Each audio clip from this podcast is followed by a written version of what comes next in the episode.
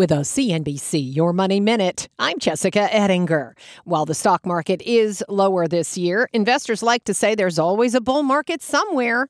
And it could be food and beverage as consumers keep paying higher prices. PepsiCo shows you, as did General Mills, the companies that are involved in the food and beverage have really got a lot of pricing power.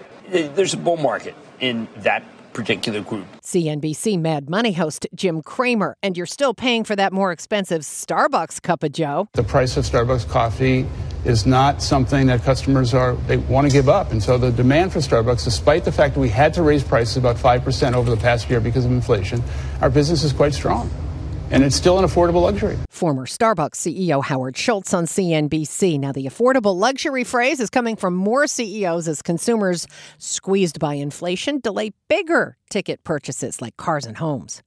Lots more on this at CNBC.com.